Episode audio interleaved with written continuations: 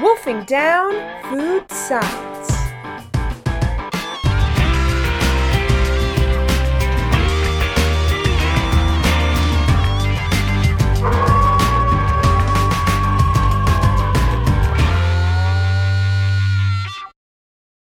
Well, today we wanted to we wanted to drill down pretty much as far as we can go into food preservation, and that is how does it really work? I mean, we know that if you boil something or pasteurize something or dry something, we know that it works. But like, why does it really, really work? and so there are a lot of new technologies out there, and we wanted to talk about some of those new technologies and why they work. Starting with light, or actually specific types of light.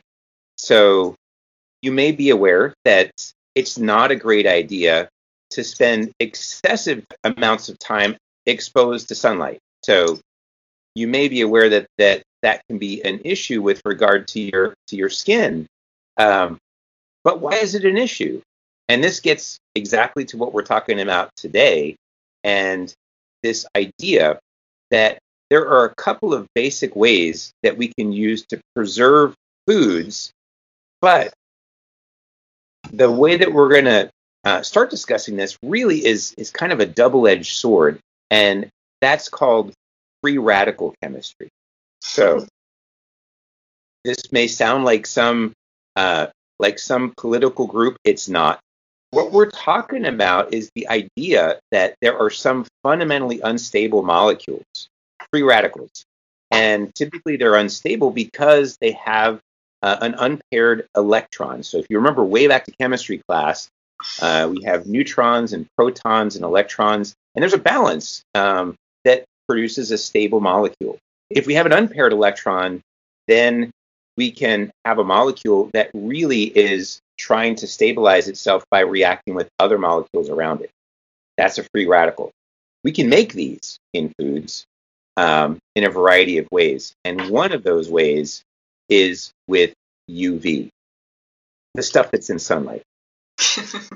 Right, and that's why um, UV light is dangerous to our skin. Do those free radicals um, ignite or they uh, flare up on, on our skin cells and cause cancer?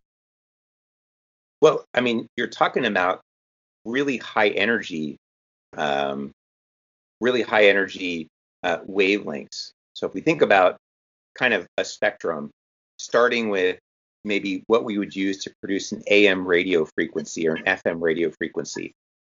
Those are really big waves and they're generally pretty weak. I mean, they work fine to produce a radio signal, but as the waves, uh, the distance between those waves gets shorter, then we have specific wavelengths that are that are more and more powerful and can inter- interact with what we're made of, uh, specifically things like DNA and RNA and protein and lipids. And if they do, they can uh, damage those. And uh, so the idea then is that if that damage is not repaired, specifically damage to things like DNA, then that can ultimately result not only in things like wrinkles, um, but also in things like skin cancer if we damage the wrong set of genes. But we're able to use that to our advantage as well if we can use it in a very limited way. And that is by inactivating pathogens, by altering their DNA, and by preventing them from growing as a result. I think that the interesting counterpoint to that is the fact that this does what we want to do with food preservation, and that we um, we are inactivating those those pathogens so we don't get sick. But these methods are doing it without heat energy being put into the system. And so you can really investigate the quality of the food um, without this thermal energy input that is needed with almost all the other methods of preservation that we've talked about so far, except for freezing. Then we're taking it out, but we're not inactivating organisms with freezing, right? So, um, so I think that, these are really interesting that you don't have that heat input that could compromise the quality. But it still can compromise the quality because there's no perfect place. is that why um some produce is like has a light display on it or is that just for marketing purposes? Do you think there's any preservative effect there? No. No, pretty much just for display. Just to Gotcha. make it nice and make you make you want to buy it. Make you look at the fruit. But in this kind of technology that we're talking about, it's the brightness of the light or the wavelength specifically. it's that specific wavelength range that we're interested in because that, those are the ones that are high enough energy that can produce the free radicals. And so when you're doing this type of, of processing, you have to be careful that you're not exposing people to it because it's Mhm. it does the same thing in them. Oh, exactly. So, so one way to think of it, you know, the idea of, of uh, the light that we can see is um, is light that um, has that sort of rainbow a rainbow pattern of, of colors, that Roy G. Biv.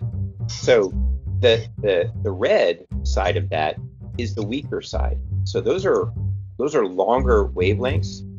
They're weaker in general, and as we move from from red to the Biv side and get into blue and indigo and violet, um, those are getting more and more energetic. The light, the, the distance between those waves is getting smaller. And ultraviolet just simply me- means that we're beyond that. We can't see them with our eyes. They certainly exist, and they're quite powerful uh, relative to the light that we can see. So these are smaller and smaller wavelengths. It's it's beyond violet. They're smaller and smaller, and we can keep going. There are other there are the other types of rays, gamma radiation and such, with very very tiny wavelengths. But UV is powerful enough that it can inactivate um, microbes by uh, interfering with their DNA and actually by damaging the lipids, the, the fatty materials that make up their membranes. So we don't even have to damage DNA necessarily. We can Mhm. damage those fatty materials. But there's a downside there, as Paige mentioned.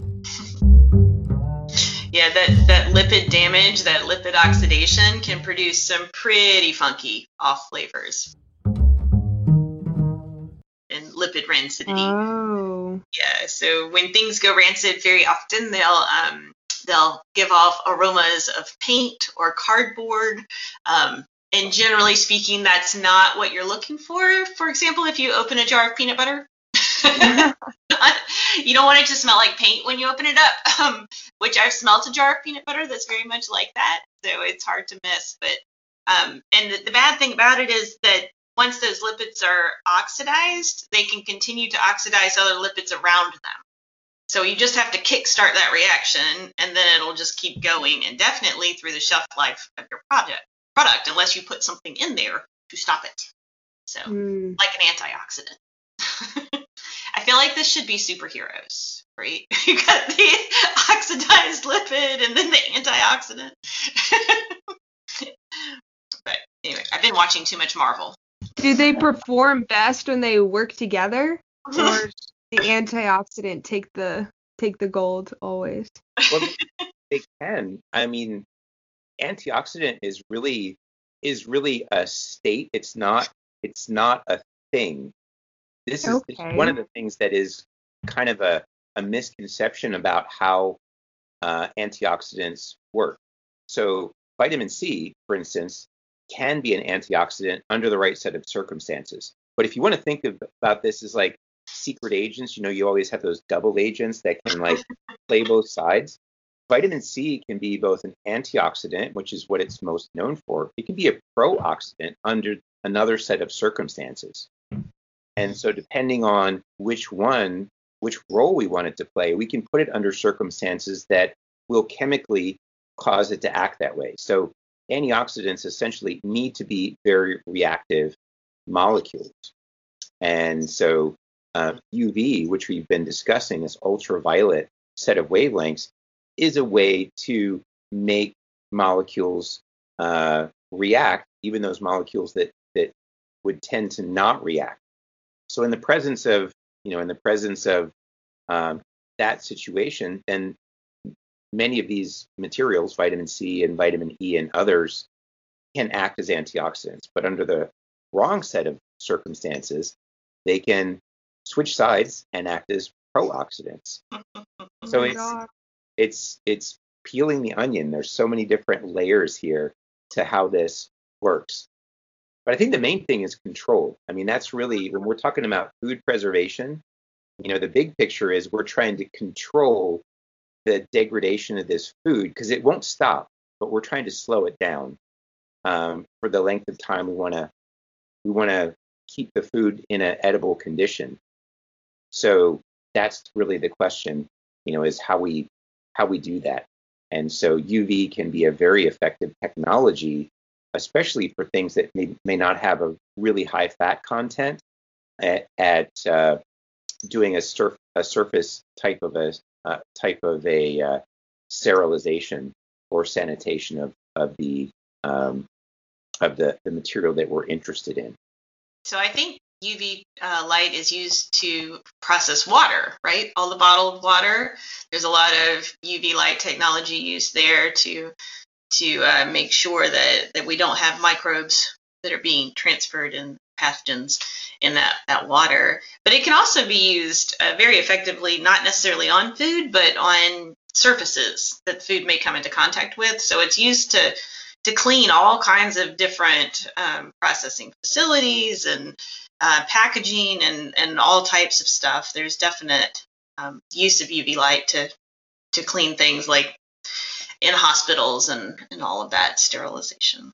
So, Certainly, I have heard that um, now that we're in a in the pandemic of the coronavirus, um, everyone is suggesting to be outside um, Yeah. because UV light is our friend, disinfecting the benches and everything. But it takes a while, I bet. Um, so we should still be careful. yes. Well, you, you may have seen that they have um, robots in uh, some grocery stores now, and essentially it's a glorified set of UV lights. So if you can imagine like two vertical fluorescent lights, but just replace them with UV lights. They sort of have a purplish glow to them. Um, and so you have this little robot on wheels, and it slowly moves down the aisles, obviously with no people in them. And it basically exposes all of the produce or all of the uh, materials in the frozen food section, um, especially the the part that you're going to touch, those those metal doors and such, to UV. And the idea is that you're able to uh, you're able to um, prevent the spread of COVID by destroying it. This is also being used in air filtration technology. So you Yes. can use UV inside of an air um, system where the air is moving and it's basically getting um, bathed in UV radiation as it's moving through the air vent, and then it comes out of the air vent, and it's you know it's it's uh, been uh, processed. I don't know if it gets to sterilization, but it certainly drops the count of a lot of these. Mhm. Uh, mic- yeah, It's like a filter. it's Yeah. like it's like sunlight in the ventilation system. Yeah. So Yep. so very interesting technology, but as Paige pointed out, it's heat free. So so just UV light by itself, there's no no heat involved. And uh, and the paper that we were that we were just looking at was the idea of using LEDs. So now you've, made something that really efficiently produces that set of wavelengths we want, but it doesn't make heat. And so you can have a uh, an environment where there's where there's uh, no heat produced, and yet you get this really great UV treatment if that's what you want to do, um, surface sterilization and things like that. Going back to that question I had about keeping produce in the light, um, theoretically, if we were to keep our our produce, such as our tomatoes and apples that we have in our fruit bowl, under a UV light, would it preserve our fruit for longer, or anything we kept outside?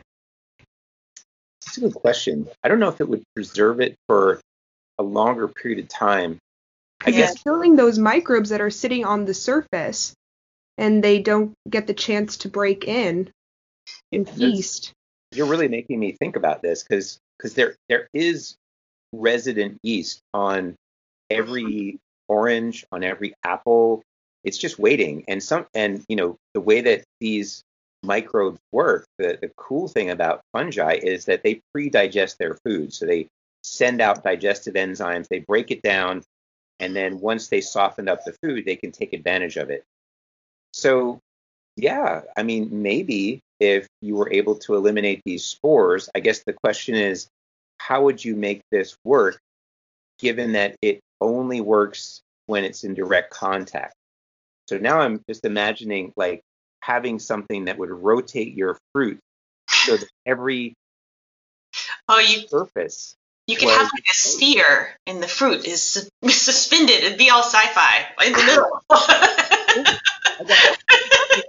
We need a Oh, it would need to be completely um surrounded by the light. Yeah. Yeah, that would make it more complicated. Well, But but- and then you're having things that might happen, like your pigments may start to oxidize. Right. So you could potentially change the color of whatever it is it's being exposed, it- you know, whatever produce you have there, if it was exposed for a long enough period of time. But yeah, Teresa, you're making me think of this must this might be a million dollar idea. now we just have to figure out a way to get every piece of fruit that you you bring to your house through this UV treatment and then into your uh, into your fruit basket. Um, you might actually be able to extend the shelf life of it a little bit. as long as it's not bruised or cut or anything that would damage the outside skin to allow more contamination to come in. Well, it seems like this would be sort of the counterpart to IQF, individually quick frozen. Mm-hmm. have Right. like an individually quick UV. Um, Yeah, UV sterilized. Yeah, like if you could do that, I'm imagining like all the blueberries that we, you know, get in, or the raspberries, or things like that. I mean, often what ends their shelf life is mold. So I think they are doing that with some fruits. If I remember something that I read recently, that and it might not be UV light, it might be um, some of the other techniques that generate free radicals, like the pulsed electric field or the cold plasma. But um, I think they are utilizing it on fruit for just that reason, Keith, Hmm. to decrease the mold load. well, and That sounds like a terrible thing that makes you not want to eat blueberries. So like the mold load on the, the blueberries. Well, what's even better is that depending on the type of fruit, like raspberries, certain raspberries uh, are very dark purple. You can't see the mold growing on them because they're so dark purple. And so, yeah, it's it can be definitely an issue where you don't even see the mold. Well, But- you know that that's interesting um, because I there was an article that was mentioning that you can alter um, mycotoxins. So it's mycotoxin is produced by certain mold um, varieties, and then that's a poison to us. And very oftentimes it's very difficult to inactivate um, and to remove from things. But creating these free radicals acts on that chemical compound of mycotoxin and eliminates that from making us sick. So maybe it could act in like multiple ways. The UV light, I mean, not the mycotoxin. Well, what, one of the reasons one of the reasons that when we go outside, um, certainly we need to be thinking about the length of time that we're exposed to the sun. But for most of us, there is a certain period of time which is healthy in terms of sun exposure. Uh, and part of the reason is because we are alive and we react, we adapt. And so it, it is important to point out that not all of the foods that um, that we consume are dead when we consume them.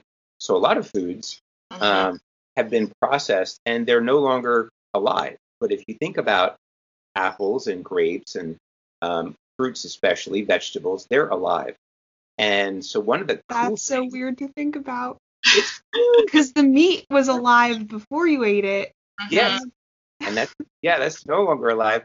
But the adaptation is kind of cool because there has been research into okay, if we uh, if we zap these living things, um, and this has been done with things like peanuts, with with different types of berries and fruits, So if we zap them with UV, it's not just sort of a surface sterilization effect, but that living thing responds.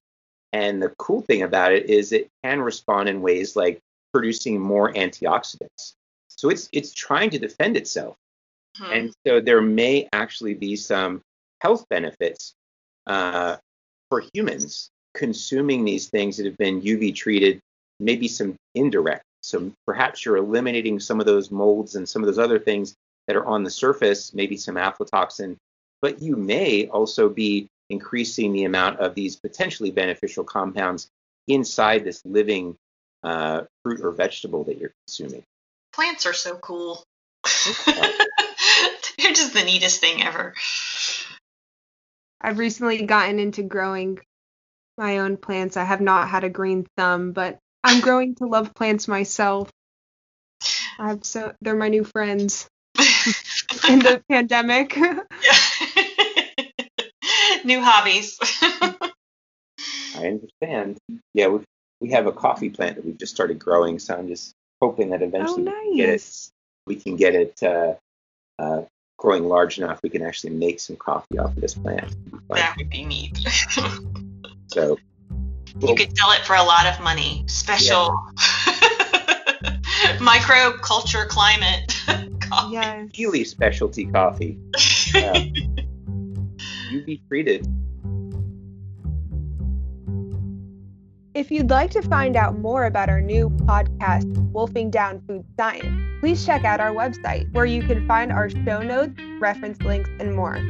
You could find out more about NC State, our Food, Bioprocessing, and Nutrition Science Department, and FS201, the amazing course that has brought us all together, on our website as well. Thanks for tuning in to Wolfing Down Food Science. See you next time.